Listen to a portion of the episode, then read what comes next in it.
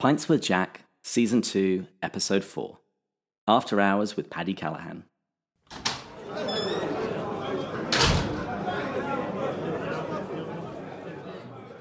Hello, and welcome to Pints with Jack. My name is David. Usually I'm joined by my friend Matt to discuss a chapter of The Great Divorce. However, this is an after hours episode where I invite a guest onto the show. And today I am very excited to welcome New York Times bestselling author Patti Callahan to discuss her recent book, Becoming Mrs. Lewis, which recounts the improbable love story between Joy Davidman and C.S. Lewis. Patti, welcome to Pints with Jack. Oh, I'm thrilled to be here. Did I scare Matt off? no, I Just make sure he didn't show up. no, no, no, no. We, we, we, we keep him out of this. Okay. no, I'm thrilled to be here. I'm, I, I can't wait to talk about it. Well, we like to begin our episodes with a quotation, and normally we read from Lewis, but I think it's fitting today that we draw from his wife. Hmm. So the quotation is from Smoke on the Mountain If we should ever grow brave, what on earth would become of us? It's my favorite quote of hers. Whenever I start a speech, um, I spoke to a library today. I always start with that quote because I found it in that essay at the front of Smoke on the Mountain, just this little obscure question hidden in an essay on fear. And I'd never heard anybody even talk about that essay. And so when I found that question, I searched the whole essay to find an answer, and I didn't because she answered it with her life. Yeah, I created a graphic for that on Instagram today and I sent it to everyone I knew. Yeah, it's a great question because it it gives us a little bit off the hook. It doesn't say because you are brave or because you are a warrior or because you can do hard things. It says if we should ever grow brave. And I love that because it gives us some room to transform. hmm And you cover that for Joy in her book. Yeah. Uh, so cheers to that. Oh, hey, I want some. It's very nice. Yeah, I can tell even through the screen. I fell in love with Joy when I found out that she drank whiskey. It's like I knew I knew Jack chose well. Yes, he did.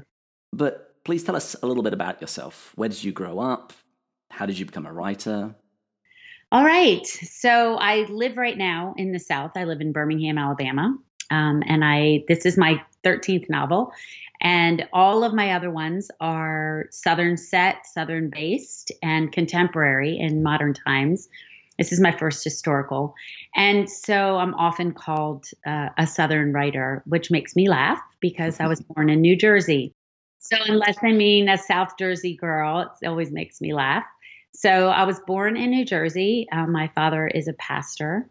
And so I grew up as a preacher's kid, which is its, which is its own book someday. Oh, absolutely. You have to write that. Absolutely. Right now, my parents are still around, so we're going to spare them the details. And then I, but I grew up in Philadelphia. So I grew up in Philadelphia until I was 12. And then when I was 12, my dad moved to South Florida to start a church. And while they were trying to decide where to put the church and where to um, live, I went to four different schools in four years. Wow.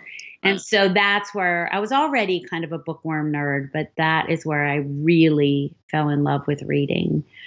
Um, it seemed to be the only place the world made sense. And so I had a predilection and, and, and just was really enamored with the power of story. And then in high school, I took something completely useless. And instead of taking something that would have helped me, I took Latin. and it was there that I fell in love with mythology. So, all that to say that I was always writing and always reading, but I never, nobody ever said, you know, writing's a thing you can do in the world. And I love telling kids all the time, you know, writing's a thing you can do in the world. I didn't know a single writer. Authors to me were just people on book flap so I went to college to be a nurse, and my master's degree is in nursing. And then when I had three kids under five, which is the perfect time to start something new, right? you have all that extra time. I know. Just in in that three hour between four thirty and six thirty in the morning, I wrote my first novel. So that's kind of the short version of Patti C. Henry. The amazing part of that story isn't just the fact that you got up that early to write regularly, it's also that your kids also let you actually do that and didn't wake up and adjust their schedule accordingly. I know, right? How sneaky did I have to be? so I wrote that way for years. And then once they went to school, I quit that terrible habit. Um, and I wrote when they went to school. So that was a that was about a year, year or two that I was doing that until they started preschool and school. But I've kept up that morning routine. My mornings are, are when I write. Always have been. And what about C.S. Lewis and Joy Davidman? When did they enter your life? They entered my life as far back as I can remember. Um, I often say, you know, we all fall into our own kind of love with C.S. Lewis at different times in our life. And I fell into mine when I was about 11 or 12 years old. And my dad's um, office was, was, of course, completely lined with C.S. Lewis books. and I found the Screwtape Letters. And how old were you? Right. You should not read the Screwtape Letters when you're 12. I was quite certain that Satan was following me around my entire childhood. Um, but then I fell through the wardrobe door of Narnia, and um, his work, just like you, obviously, since you have this podcast, his work has meant different things to me at different times in my life. And if I picked up the Screwtape Letters last year compared to 10 years ago, it would mean something different because his work is so alive in that way, in that no matter what time period in our life we pick something up, it hits us where it needs to hit us. I was enamored mostly with his allegories. So, Pilgrim's Regress mm-hmm. was one of my favorites, The Great Divorce. Um, I was totally enamored with Till We Have Faces because of my um, enamored way with mythology, and that's the retelling of Cupid and Psyche. And then when I met Joy and realized that she wrote that book with him, I, of course, loved that book even more. But I always knew who Joy was, but I always knew of her as the dying wife of C.S. Lewis. Mm, I think that's very common for most people. Right. She was either the dying wife in Shadowlands or the dying wife in A Grief Observed. And I felt like she had been put into this box as not only wife of, but dying wife of, which mm. is worse. And even I had kind of put her in that safe little box until the day that I decided to write about her and started doing my research and realized what an amazing, fiery, brilliant, fascinating, brave, bold woman she was, how ahead of her time she was. And when I first started thinking about writing this novel, I was mainly approaching it from what we said at the beginning, which is the improbable love story. But as soon as I began the research, I realized that it was far past just the improbable love story, that this was actually her story. And what actually prompted you to even think about writing this book? So I think that, um, do you write? I blog, which is kind of like the fast food of writing novels. No, it's not. It's, it's the true thing. Some of my favorite readings are blogs. Um, well, then you know that often the seed for something is planted long before you see it. Sometimes things hit you like boom on the side of the head, but other times they're this seed that was planted and you don't even know it. And I think that all of my novels are in one way or another deal with the vagaries of love. They deal with relationships, with um, families, with how we become who we really are in the midst of relationships. And I was at a party with some writer friends of mine, and it was Christmas time about four years ago. Was talking about how I felt like I was in a dry spell, kind of at a dead end, that I wasn't really thrilled with everything that I was doing, and that I was a little stuck. And she asked the perfect question, way better than a piece of advice she asked the question that kind of knocked things loose for me, what the poet David Whyte calls the beautiful question. And she said, My defenses were down. And she said, Well, what would you write about if you could write about anything you wanted? Mm. And I said, Fell out of my mouth, Joy Davidman. I hadn't known I was thinking about it. I hadn't put it on my list of book ideas. I hadn't thought about it before, but I must have thought about it before because why would it have fallen out of my mouth? So I think unconsciously I'd been wanting to do it for a long time, but I don't write historical fiction. And that's what I said to her because we, you know, if you write, we all make our excuses for not doing the work.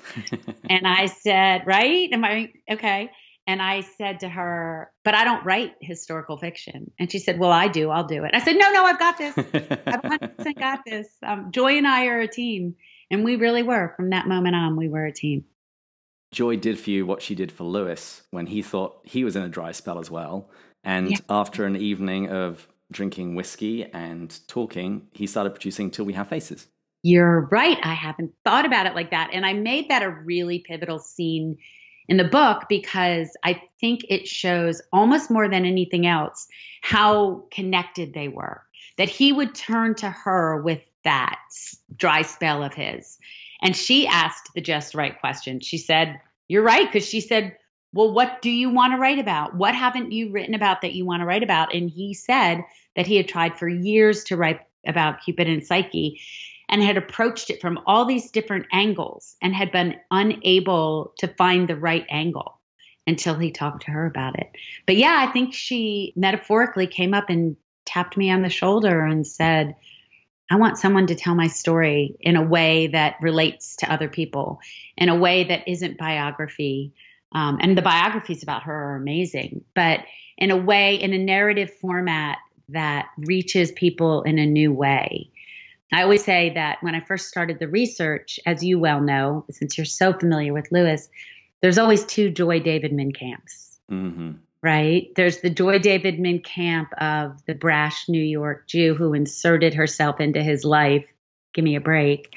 And then the fascinating, brilliant woman who enchanted him, who he thought of as an intellectual equal, who he said, no one can knock the props out for me like she can, that she can prick my bubbles, that her mind is lithe as a leopard.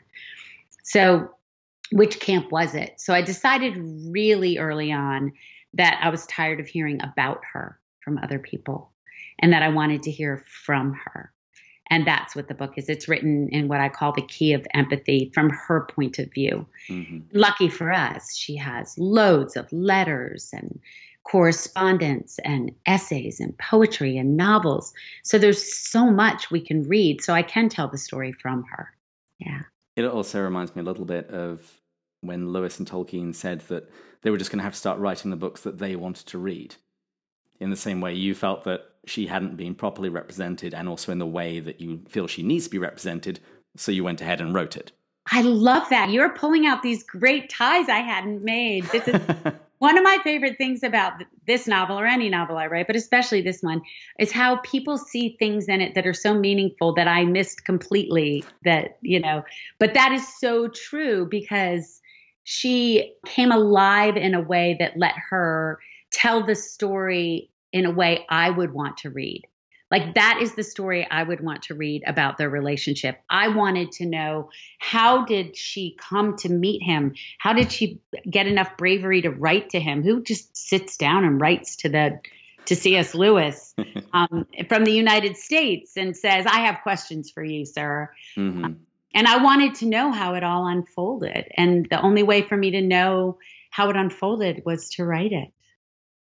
Well, a good number of our listeners have already read your book. Uh, but for those who haven't, could you just give us a one, two minute sketch of Joy's life and what you cover in the book?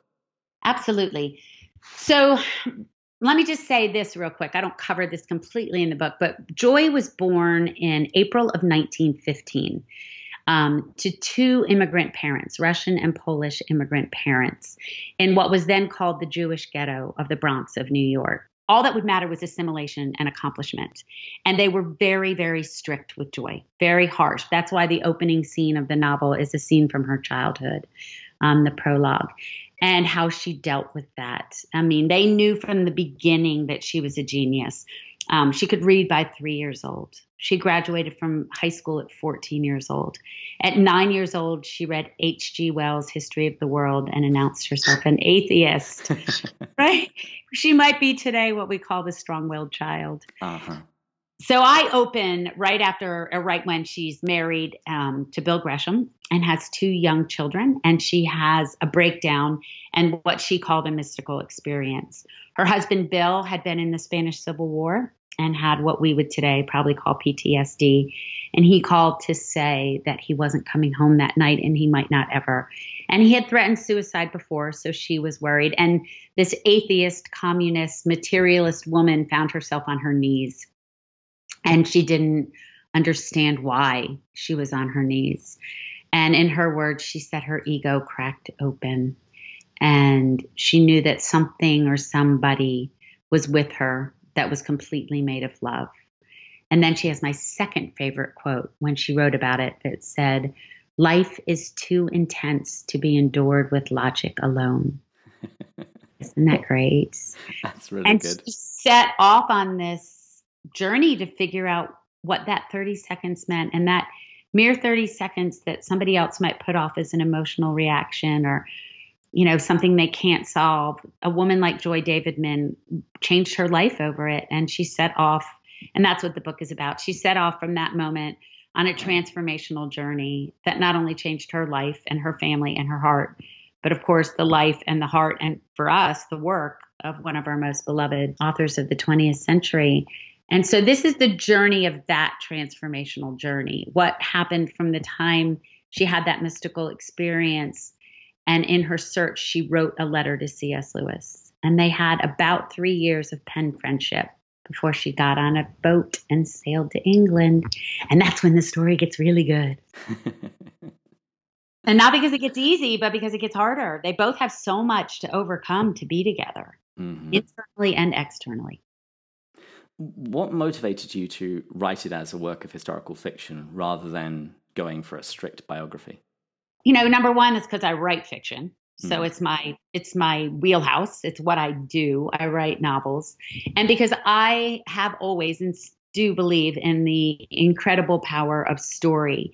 Um, I think we're able to say things in fiction that we can't say in nonfiction. And I read my share of nonfiction too. I love it. Um, I love biography. I love memoir.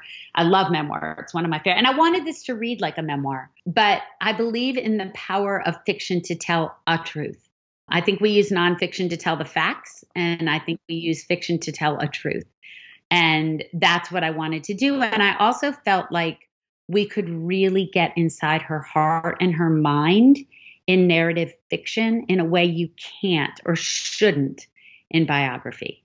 If you're writing straight biographical fiction, unless you're using their words, you can't, you shouldn't jump into their head and try and guess what they're thinking. But in fiction, you have more leeway. So that's why I wanted to do it that way. Plus, I felt like her story maybe hadn't reached my audience, you know, the the people who would read my books, and that if I was going to do nonfiction, it still wouldn't reach my audience. And part of my goal, if I had a goal in writing this book, was to reach a new generation of women, um, and then the women who had heard of her to tell her story in a different way, to give them a viewpoint of her that they might not have had before. And people are still not going to like her. People are still going to you know there isn't a hundred percent chance of of likability no matter who you are. And um, you know she's a bold woman. And whether you're telling it from the seat of her heart or not you can have some empathy. But she was so fascinating. And i was also stunned by the twists and turns in the story. You know, it very much the story is she got on a ship, she sailed there, they fell in love, they got married the end, when of course it was much more complicated than that. And messier. I, I mean, I can definitely say that being in the style of historical fiction really helped change my perspective on Lewis. And I will readily admit that I did feel a little uncomfortable in the sections where Joy is speaking of him in a romantic sense and even an erotic way. I felt kind of embarrassed. It was that kind of shocking way when you find out, when you hear details of your parents' first date, or you learn about the birds and the bees and then realize the implications for your parents. I love that. That's hilarious. But for me, it really helps close that emotional gap to think of Lewis as a man, faults and all, in his scruffy goodness, and not just simply as an incredible author. I love that. Thank you. And because we got to spend so much time inside Joy's head, it really helped flesh her out for me in a way I don't think a more traditional biography would have. And we get to experience a lot of things firsthand, so to speak. Like when she's meeting Lewis for the first time, and because I'm in her head, I get to experience what that would have been like. Or when they're playing multilingual Scrabble, because, yeah, everybody does that. Everybody does that. I was just doing that before you called. or uh, the, one of the other moments I really liked was when Lewis was confessing his nervousness when he's about to speak to a group of children. And if you just restrict yourself to Lewis's main books, you don't get to see that side of him. Thank you. It was really important to me to make him human mm. in all his frailty. Um, I often say that C.S. Lewis at that time didn't know that he was C.S. Lewis. you know, he didn't know he was going to have a statue in Belfast. He didn't know that there would be whole societies named after him. He was just a man trying to teach and live his life and ask the big questions. He lived in a man's man's world, but he was also a really wounded man. And I think we forget that about him. And so to make him emotionally vulnerable with a woman feels awkward. But at the same time, doesn't that let us know him better?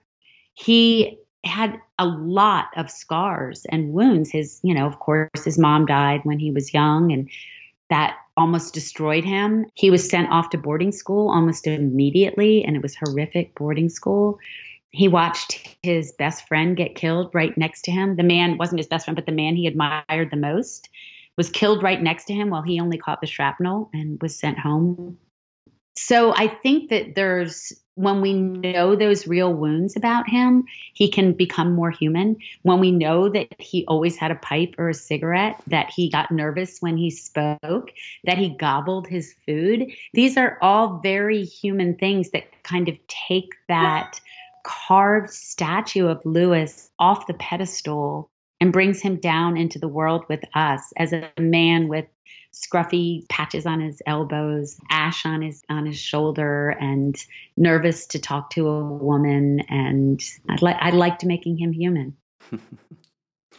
now I did read some reviews that didn't enjoy the format, and one of our listeners, because I put out on Twitter and Facebook that I was going to be interviewing you, and I solicited questions, and Christine asked how do you respond to critics who dislike the style and say that it's just a fluffy romance? And I do have to point out that when she asked the question, lots of people immediately jumped in and started defending you.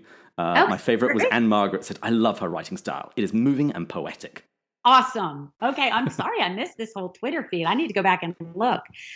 So, yeah, it is so far from fluffy romance that I can't imagine where that comes from. The they don't even kiss until the very end of the book. Um, there's no overt romantic, um, unless you call a lot of intellectual and philosophical chit chat romantic. I do. Okay, great. Yeah, and I know for some of us that's super romantic. But I think that the majority of the input has been simply amazing. Um, the people I was the most nervous about were the people at the Wade Center, and mm-hmm. they welcomed it with huge open arms. I spoke there in December and did a podcast with them. You know, they essentially said this fills a gap, which is what you just said. It kind of fills this emotional gap of why did Lewis love this woman? So, what I try to remember with something like what you just said is that we all read through our own mirror and we all see people not always as they are, but a little bit of of who we are. Mm. And so I couldn't this couldn't have been my first novel. I would have been devastated by people thinking it was too romancy or I didn't give Lewis his due or one review called her Jezebel. I would have become very I know that one one of my favorites. Um, one of them rolling his eyes in heaven. Um, so I think that what I've learned is that it doesn't matter. That I'm sorry she feels like it's fluffy romance. Oh, she didn't, but she has heard other people complain. Oh, she has it. heard other people say that. Christine loved it. oh, hi, Christine. Sorry about that. Um, well, forever else thought it was fluffy romance. Uh, you know, that makes me a little sad, but also it's the story Joy wanted me to tell. She wanted me to tell the story of their improbable romance and all of the things that she had to overcome to become Mrs. Lewis. And the things that she had to overcome. And it's funny because some people don't think it's romantic enough. So, because it takes too long. Um, but every internal and external hurdle that she had to overcome was part of her transformational journey of becoming. But also, he had to. He had external and internal blocks he had to overcome. And if that's kind of romantic, then so be it. That was a great answer. My response would have just been to tell them that they're dead inside. that too. That too. That too. Now, the most common question that I got concerned your sources. Katie on Instagram said, You seem to capture Jack and Joy's voices so well as that of her first husband. What did you do to get inside their minds? Were there lots of letters, diaries, primary sources? You mentioned a few of them earlier. Yes. So, um, what I'm super blessed with is the primary sources because Joy was an avid writer. I mean, she's been writing since she, she could hold a crayon. So we have letters, essays. Her letters are amazing. If anybody, after they read my novel, no, I'm kidding, but go get her um, Don W. King, who has been such an advocate for her work. He's going to be on the show later this year. Is he? I get to be with him in Montreat in April. We're doing that we're doing an in conversation. I can't wait to meet him. But he did such an extraordinary job of compiling her letters. And when you read that book of letters, you think, how boring a book of letters. It reads like a story, it reads like a journal. Because even in a letter, Joy was the most articulate, not only about her internal you know journey but what she was seeing on the external world and she wouldn't just describe the train ride, she would describe everything she saw on the train ride. I would write a letter and I would say, I took the train from Edinburgh to, but not Joy. You know, she described everything. And and she also described how she was feeling. So when you read these letters, and she was brutally honest in these letters, brutally honest about her own foibles, about the mistakes she was making, about how she had kind of laid too much blame on her ex husband. So I was able to get into her head through these. And as we all know by now, about five years ago, they found that box in Jean Wakeman's closet. And in that box was some other papers. And um, in that box was a folder. And in Joy's handwriting on the folder was written the word courage. And then underneath the word courage was written 45 love sonnets for C.S. Lewis. Now, some of the love sonnets had been written before she met him, but they had been compiled for him. So, yes, I had lots of little sneak peeks into her mind. And then, of course, we have volumes of letters from Lewis. So we know kind of the cadence of his language and how he would have answered a letter. Yeah, I think it would have been very easy to attempt something like this and end up with a caricature, a Dick Van Dyke kind of character in Mary Poppins. Yes, oh, that's awesome. I was very grateful uh, that that didn't happen because as someone who is English and lives in America, every other person I meet insists on trying out their English accent on me. I, I almost tried, but I gave up really quickly. I sometimes when I smart lady. I know when I was over there, I kept trying to to fake it, but you can't. It's not an accent you can fake well. No. So I can do a southern accent really well, though. But you also visited England. You went to Oxford and you went to the kilns. I actually got to go there myself last year. Isn't it amazing? Did you get all chill bumps when you walked in? It was it was very surreal. Uh, actually, one of the listeners sent us a first edition of The Great Divorce, and as soon as I opened it up, I smelt it, and I was just back at the kilns. It had that Whoa. grandparents' house kind of smell. Yes, that's such a good description. The grandparents. I'm a grandparent now, so that's kind of weird. But yes, the grandparents' house kind of smell. I when I walked in that house, I'd imagined it so many times because I didn't go visit Oxford and England until I'd finished writing the book. Wow. So you got to experience it. So when you're you've written about joy coming to Oxford for the first time, and then you get to experience it yourself for the first time. It was like walking into my own movie. Yes. so it was actually, I didn't finish the book, I'd finished the rough draft. And oh. what I wanted to do was finish it to the point where I needed to fill in the details and make sure they were right. So then I went and I arranged this little trip that I called In the Steps of Joy. And I went everywhere that was in the book. Mm-hmm. So whether it was St. Paul's, Westminster, then on to Oxford, the train ride she would have taken, Paddington Station, I wanted to see everything from her eyes. And thankfully, Oxford has not changed that much since 1950. Nope. The only real thing that had changed was the Eastgate Hotel has been remodeled. Mm-hmm. But other than that, I mean, I could see it from her eyes. Magdalen, the Addison's Walk, the Bird and Baby, Holy Trinity, all of them, I could, you know, I saw through her eyes. And then I could go back when I got home and enrich the story with all those details. But when I walked in the kilns, I got all the chills. I was like, this is this is amazing because it's so much more than a house. Yeah, I, I love the fact that students are there and they're studying and giving tours. The place isn't a museum. It's whatever that living, pulsating spirit, muse, whatever it was that imbued C.S. Lewis, it continues in the house today. Don't you think he'd be thrilled to know that people were studying there and reading? I think he might be a little disappointed as to how tidy it is. He might be. Joy might be really happy to see oh, that. I'm sure though. she would be. Yeah, she would be really happy to see how tidy it is. But yes, when I walked up to his office, they, I didn't realize it was his office at first because I'd always imagined his office downstairs. Mm-hmm. And so we were standing in the office. The tour guide, um, it was a young lady, was about to talk, and and I just had all these chill bumps and I was looking out the window and then she said it was his office and I got all teary eyed. I was like, oh, this is it. So I was a little bit of a mess. So, and I was walking through the house sketching it, mm-hmm. sketching the floor plan so that I could say, you know, when she walked in the door, the common room was to the left, the dining room was to the right, Warnie's off. And I was sketching it and some lady said, what are you doing? Another lady in the tour thing. I said, I just don't want to forget it. One thing you mentioned earlier, Don King's books. As a result of reading your book, when I finished it, I then immediately went to Amazon, got Joy's books of poetry and her letters. Right. And I was particularly interested in the poetry because you begin each of the chapters with a little little couplet from one of her sonnets. The book actually arrived when we were having a whiskey evening at our house. We'd invited a load of people over. And I went, oh, let's read some poetry. So we, we read some of her poetry. A lot of it is very depressing. So it was good that we had the whiskey there.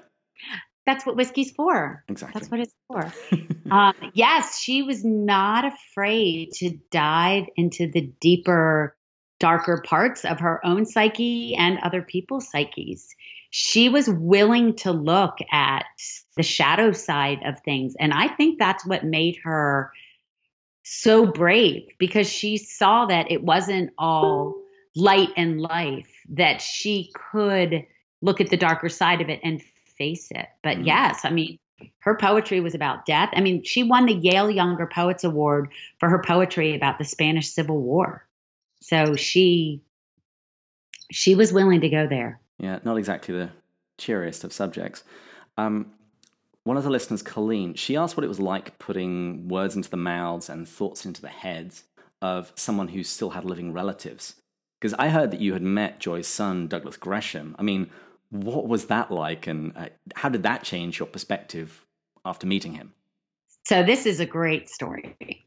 For me, it's a great story. I, but first, let me answer writing without thinking about them. Like I said before, I, I don't. This could have never been my first novel because I've learned through the past 18 years of writing how to not always successfully, but to write a book like this, put that back here, put that on the back burner, put that in a place where it's not bothering the actual work. What helped a lot was that I was writing this book in secret. I didn't tell anyone I was working on it. The only people who knew I was working on it were some of my very dearest friends, my agent, and my family. So, rather like Joy's sonnets. Yes, you make some good connections. so, I was really quiet about it. And in doing that, I could almost pretend that nobody would ever see it which is a trick we play on ourselves as writers. If you pretend nobody else will ever see it, then you can write it because there is always the delete button, right? And I just tried not to think too much about who would read it that was related. Now, the only person left that is blood related is her son, Douglas. When I started writing this book, Davy had already passed. So I knew that Douglas was alive and well and lived on Malta, and that eventually I would need his permission. Um, I didn't need his permission to write the book or even publish the book, but I did need his permission to publish it in the form it's in now because I have, as you said, poetry and I put real words in both their mouths. So I knew that I would need his permission, but I think I was playing a little bit of Scarlett O'Hara, like I'll think about that tomorrow. tomorrow is another day, I'll think about that tomorrow. Um, and then one day, when the rough draft was done, and it was right before I went to England, actually, I got an email that said, Hello, Potty. See, I did it. I did English accent. Um, this is Douglas Gresham.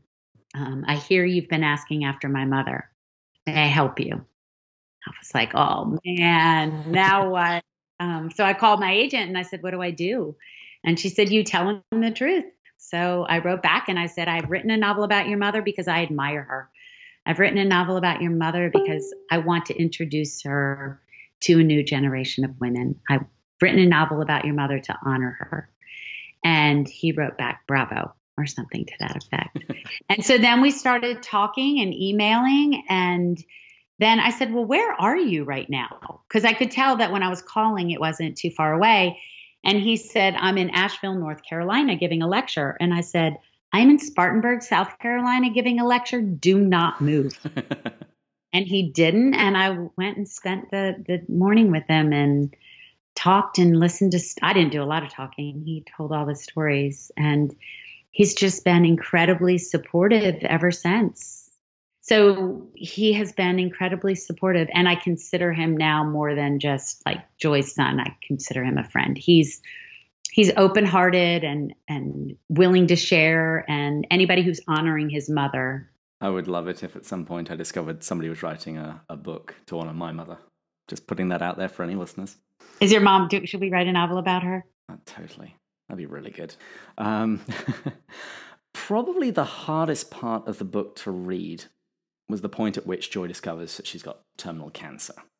The, the agony and the ecstasy, you know, her happiness that she is now finally with Jack as a couple, but knowing that her time is going to be limited. Many people in my family have been affected by cancer. My dad died a few years ago. And in preparation for this interview, I found out that you'd also had a personal encounter. I mean, did you bring any of that to Joy's story? And what was that like? I did. Um, and I don't mind saying so. Joy died of breast cancer, metastasized breast cancer, when she stood and her leg broke. Um, and one of the most horrifying things to me and heartbreaking things about this story for me was that she didn't have to die mm. at 45 years old um, of breast cancer because she knew something was wrong. She kept telling the doctors something was wrong. She knew she had a lump in her breast and she asked them about it. And yes, I had breast cancer. It's been six years. I'm totally clean, totally fine. Um, it was caught early. I did all the things, surgeries and the chemo. I did all the things. And that could have been her. And that really affected me. It was just one more thing that I felt tied us together. One more thing besides being a wife and a mother and a writer and struggling with how do you balance motherhood and writing and um, when you get a diagnosis like that, the fear is so overwhelming. But I had to multiply it by a thousand because when I heard the news, you know, it was early, it was small, um, it was treatable. And for her, by the time they gave her the news, it had spread everywhere and they told her it was hopeless, which in the end it wasn't because of the miracle. But yes, it was hard to write about. Um, I remember my son was a senior, my youngest was a senior in high school, when I was finishing this novel. He's a sophomore in college now, and I have, my office is in the house. And he was sitting in the living room doing homework, and I, I started crying in the office. And he goes, "Are you okay in there?" And um, I was I was writing that scene. Yeah, I've read your book twice, and as soon as we get to that point, I just have to finish the book. I I I need to get through the end, just canceling whatever else I'm doing for the rest of the day. I love that someone on Twitter, when I was talking about this, she described Joy as brilliant and flawed. Mm. How would you sum her up as a person? I think that's a really great summary. Um, I would add the word complicated because I think we're all flawed. I don't know anyone who isn't. You do. I don't want to meet them. So um, she was definitely flawed, and she would be the first person to tell you about her flaws. That's part of what I loved about her was that she was so self-aware of her own foibles and her own, you know, effect on other people. She wasn't clueless. Um, but how I would describe her, I would say she is brilliant, um, interesting, complicated, bold, brave. I use the word fiery a lot.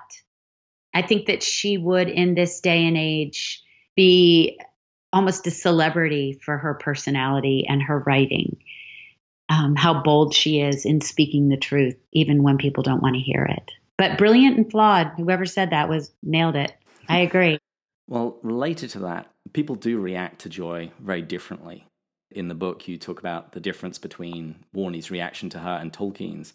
Yes. What what aspect of her personality do you think sends people in one direction or the other? Their own mirrors, Mm. their own viewpoints of the world. Um, so you named perfect example Tolkien versus Warnie. They met the same woman at the same time in the same decade, in the same, probably in the same week. And one had one reaction to her, and one had the completely opposite reaction to her. And I think that comes from their inner being. So Tolkien was a he was a staunch Catholic who did not believe in divorce, and she was a divorced woman.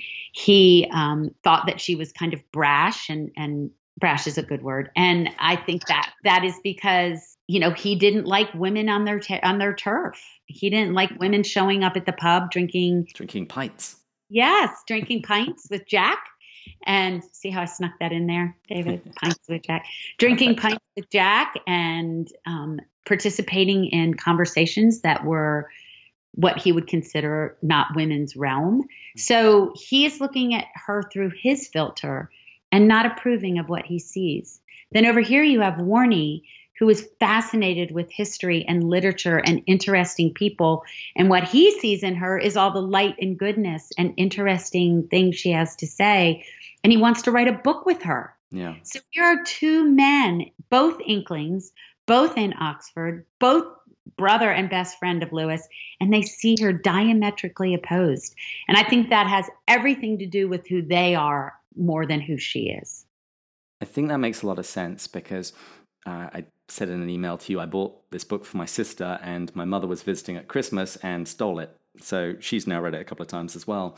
And Oh. the thing she really struggled with was the fact that Joy could leave her children for six months and go to England and then send them to boarding school. And my mother could never do that. Right. So that was the part of her personality that that she struggled with. But do, you- So do you think that four months, but yeah, it- oh four months? Sorry. That's okay. Some people tell me a year. She left her kids for a year. It gets bigger every time. Um, and actually, it wasn't even a full four months. But yes, that was a really hard part for me. Hmm. Really hard part. I've never left my kids for more than a weekend, um, unless I had another one of them with me. They're grown now, but um, now they leave me. But they, um, that was a really hard part for me, and I wanted to soft pedal it. I wanted to kind of leave that out, or or or gloss over it. And Joy essentially said to me, she didn't really talk to me. I'm not crazy, but she said, you know, you, you you take it or leave it. I am who I am, kind of thing. And if you're going to tell the story, you're going to tell the truth, and that's the point in telling this story is we're going to tell the story warts and all. Mhm. And I had my reasons, and please just make those reasons really clear. Yeah. So I spent a long time in the front of the book making those reasons really clear. Um, you know, the doctor told her to leave. She was doing the book on King Charles. She had a friend over there. And Bill. Yeah. But nobody can deny she wanted to meet her friend Jack. I mean, that was part of the reason she went, a huge reason she went. But it wasn't the only reason she went. Um, and we have to give some grace for the time that it was in, too. You couldn't jump on a plane and go for the weekend to England. You had to sail to England. Yeah. So it was different. There was one thing I wanted to see am I reading too much into this?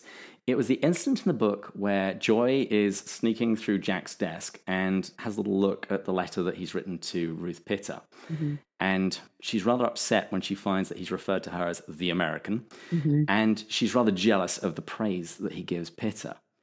When I was reading that, I couldn't help but think of Lucy in The Voyage of the Dawn Treader, when she sneaks into the magician's house, looks through the spell book, and she's upset when one spell allows her to hear what one of her classmates thinks of her. And she considers casting a beauty spell because she's jealous of her sister Susan. Whoa, I didn't even make that connection. I totally made that scene up because I needed to show her jealousy of Ruth Pitter. And so I was thinking, how can I show it? And it would be by seeing because i have we have the letters he wrote to ruth pitter. That's real. He did say that in a letter to her. And going back to don king um, maybe he'll talk about me as much as I talk about him. No, I'm kidding. Um, he uh, he has a great piece in Seven magazine, which is the Wade Center magazine, um, comparing Ruth and Joy and comparing their poetry and their personalities and it was essentially an essay on why would Lewis choose Joy over Ruth. And it's because of, in his opinion, um, the forthrightness of, of Joy compared to the reticence of Ruth Pitter. In fictional format, now can I not just tell you that that happened or that that's a theory? I can show it to you in a scene that I imagined where she says, Do you admire her? you know, and how do you feel about her? Because that is something she would have wondered. And that actually ties in very nicely with the next question that I wanted to ask. Because I want to talk about their romance a little bit. In the book, Jack puts his foot in his mouth by praising her for her manly virtue. Yeah. And I couldn't help but wonder actually, was it something about this manly virtue that actually attracted him to her? Something that made Joy different and set her apart from other women? And that sounds like the sort of thing that Dr. King was saying. You know what? That's a really good point. I believe that he meant it as a compliment, obviously. As so, a man who has said lots of stupid things to women when I'm trying to give them a compliment, totally understand. Try don't try that one the no, next time. No. Don't. So I think that he was trying to say that you have all the qualities of my best friends. Mm-hmm. You have all the qualities I admire. And so because all his friends were men, except for maybe Ruth Pitter and and you know Dorothy, maybe. Yeah. Um, and except for the two of them, you know, he didn't have, you know, best friends that were women. And I think he was trying to compliment her. And she said, Well, how would you like it if I complimented you for your womanly qualities? So, but I think you're right. I think that part of the reason he was so attracted to her was that she had all those qualities that he found in a best friend. And maybe that's part of why it took him a little bit longer to see her as a love interest and not, you know, equal to one of the men in his group.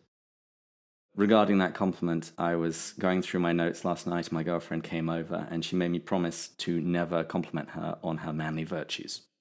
Did you promise you wouldn't? I did promise. Okay, good boy. Not an idiot.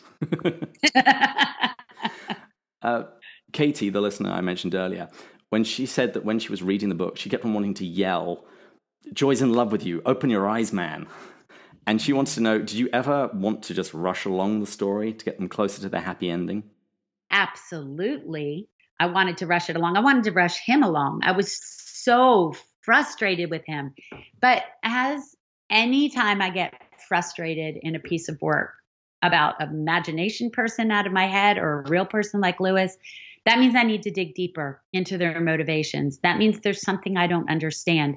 So there was a time where I kind of put the book aside for a little bit and read more about Lewis to try and understand his reticence. And I ran, ran across a book on his um, medieval worldview and started to really read more about that. And it hit me that that was a huge reason for his reticence was that he called himself at heart, he said, I'm at heart a medievalist. And he believed in living the virtues. And that would have included temperance and being careful and definitely not becoming involved with a divorced and the first time he met a married woman from from the states so i think that a lot of his armor had to do with that um, the virtues. And, you know, when he wrote, is it in, you probably know his work better, but um, in the Abolition of Man, where he talks about men without chests, mm-hmm. is that Weight of Glory? No, that's that's the Abolition of Man. Abolition of Man. I got it right the first time. I, I love how he didn't use the word heart; he used the word chest. He was very careful about not letting the heart um, distract him. And so when you read all of that, and you read the Screwtape Letters, and you read his work, and you read what he says about men without chests, you realize that he was I wouldn't use the word scared, but I, from what I understand of him, he was very guarded in that way. Yes. Particularly when you read Surprised by Joy, you see how his relationship with his father really nurtured his distrust of feelings. Absolutely. And the word yes. that you just used there, armor, you use that a couple of times in the book, and it put me in mind of the part in Surprised by Joy when he says that he's on the bus in Headington and he realizes that he has this choice with God he feels like he has this armor all about him and he has the option of just loosening it a little bit. Mm. I can't help but think he just did the same thing with joy. Because if you let God in or you let joy in, all bets are off. All bets are off. Oh, I love that. And I think the minute she was given even a crack in that armor, all bets were off. Yeah. So, to sort of start rounding things off, movies like Shadowlands offer their suggestions as to the difference that joy made to Lewis's life. Mm. How do you think she changed him? Whoa. Um, well, for one thing, I think she cracked open his armor, mm. allowed him to feel again, allowed him to, I mean, in his words, I'm not going to guess, in his words, he said, you know, allowed him to feel things that he thought were lost to him in his 20s. Um, those are his words, not mine. I think that his work, more importantly, was richer because of her.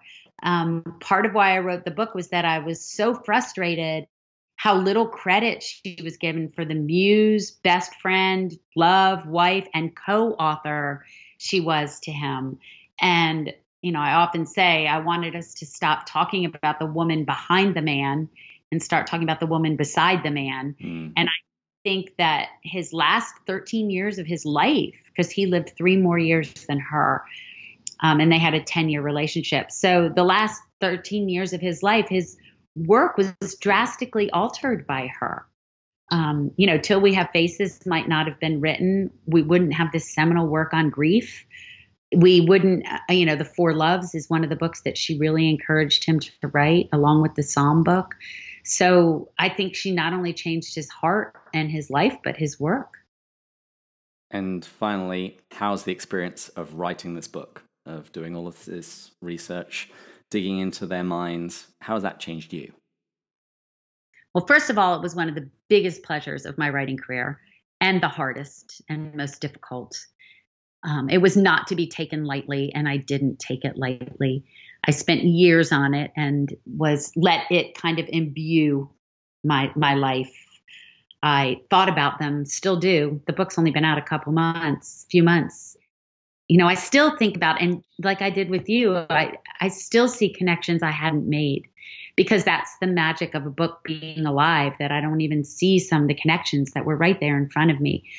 So I think it'll be a while before I see how it's changed me, but I do think it's made me more bold um, I do think it's made me a little bit more brave to speak my mind um, in a sweet way, but um, it's helped me not care as much what other people think. So, um, because Joy wouldn't have cared, and this is about her.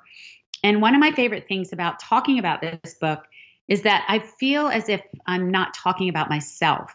And usually, when I'm talking about my other books, I spend so much time talking about why I imagined these characters, who they mean to me, why I made them up, what the book is about. And I feel a sense of boldness in in talking about this book because it's about her. Yeah. And so I do believe she's and she also, as far as her spiritual journey, you know, she had such a profound respect for the mystery in it, and she was never scared to ask the questions. And I really love that. As a preacher's kid, um, I really love the ability to ask the questions and not and be bold enough to ask them. And she didn't accept anything at face value. She was going to find out for herself. She wanted to know what would satisfy her experience on her knees that night her intellect her logic her experience. She wanted something that would answer all of those. And until the end she was asking. Well Patti thank you for a delightful conversation this uh, has been so fun. Are you sure we're done? well, before we wrap things up, uh, please feel free to tell the listeners about your upcoming projects and where they can find out more about you. All right. So you can find more about me at my website, which is patticallahanhenry.com or patticallahan.com. It's the same website. My other novels are written under my full name. And one of the interesting things on my website is under the Mrs. Lewis book, there is a little blue dot and it says book club kit. And it has loads of things that you can use to accompany reading. It has a timeline of their lives. It has questions. It has some facts about them. So if you want more reading, um, you can go there. My next novel comes out this summer, and it's back in my contemporary Southern roots. Um, it was actually finished even before Mrs. Lewis, but it's not coming out till this summer. It's called The Favorite Daughter.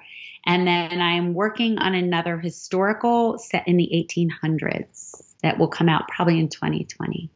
Excellent. And we look forward to your book about the preacher's kid who has to move schools regularly. I'm looking forward to that okay. one. Yeah, that memoir. Yeah. yeah. that one.